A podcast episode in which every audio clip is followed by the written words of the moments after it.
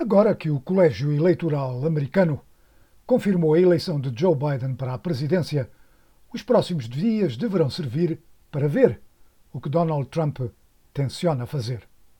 O presidente continuava a rejeitar o resultado das eleições, mas as suas tentativas de levar os tribunais a rejeitarem os resultados em certos estados fracassaram totalmente. Fontes na Casa Branca, citada por alguns meios de informação americanos, disseram que se está agora à procura de o que chamaram uma rampa de saída para o presidente.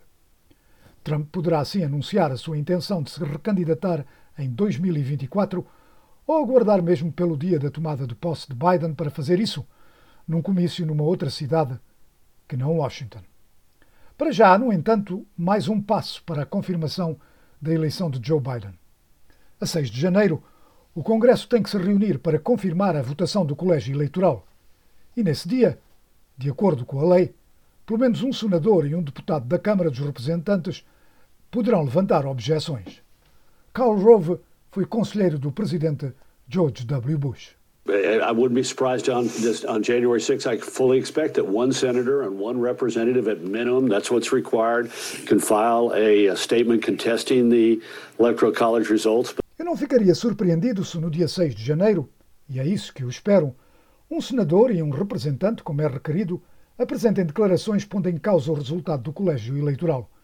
Mas eu não vejo os resultados a serem anulados amanhã ou no dia 6 de janeiro. But I don't see that it's being, going to be overturned tomorrow, and I don't see that it's going to be overturned on January 6th. Eram palavras de Karl Rove.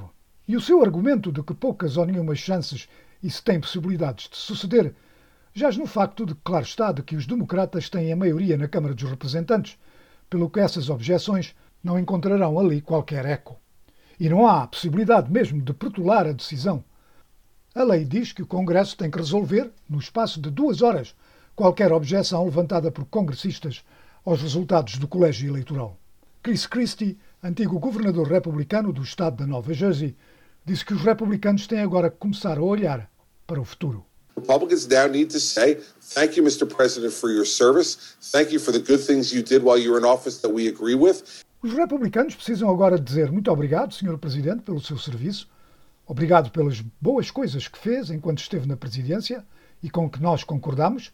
Mas agora precisamos de avançar para garantir que estamos a declarar princípios republicanos que interessam ao, ao povo deste país e em quem as pessoas apoiaram em números muito grandes that matter to the people of this country, which they supported in very large numbers. Palavras do republicano Chris Christie a falar à rede de televisão ABC. Christie referia-se aqui ao facto de que, na verdade, a noite das eleições, para além da derrota presidencial, foi uma boa noite para os republicanos. Ganharam lugares na Câmara dos Representantes, poderão manter o controle do Senado e ganharam também mais um posto de governador estadual. Rahm Emanuel, antigo chefe do gabinete do presidente Barack Obama, diz que isto é algo que os democratas têm que analisar. As Democrats, I would say that we also have a challenge. In this election, outside of basically a transactional decision to support Joe Biden to get rid of Donald Trump, Democrats did not do well with the rest of the ballot. Como democratas, temos também um desafio à nossa frente.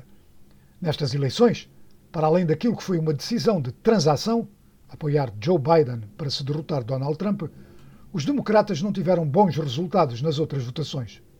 Temos que refletir, olhar-nos no espelho e perguntar como é que, na pior crise de saúde, a pior situação económica desde a depressão, no resto da votação, naquilo que deveria ter sido uma votação de transformação, foi uma votação de transação para se acabar com Donald Trump.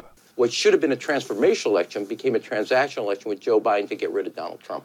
Eram palavras de Rahm Emanuel, antigo chefe de gabinete de Barack Obama, para quem os dois partidos têm agora o apoio de grande número de eleitorado que sentem que não são vistos, ouvidos ou escutados, e isso provoca uma divisão perigosa na América. A era em que os partidos falavam um grupo central no meio do espectro de opiniões eleitorais e que acreditava na América acabou.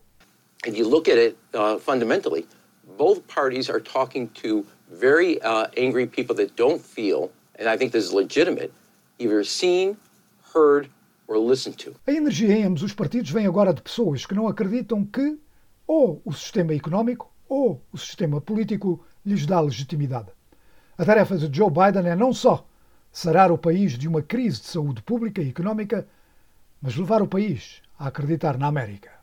And Joe Biden's task now is not only to heal the country from a public health and economic crisis, but to heal the country in believing in America. Palavras de Rahm Emanuel, antigo conselheiro de Barack Obama, a falar daquilo que considera ser a principal tarefa de Joe Biden quando assumir a presidência, em janeiro.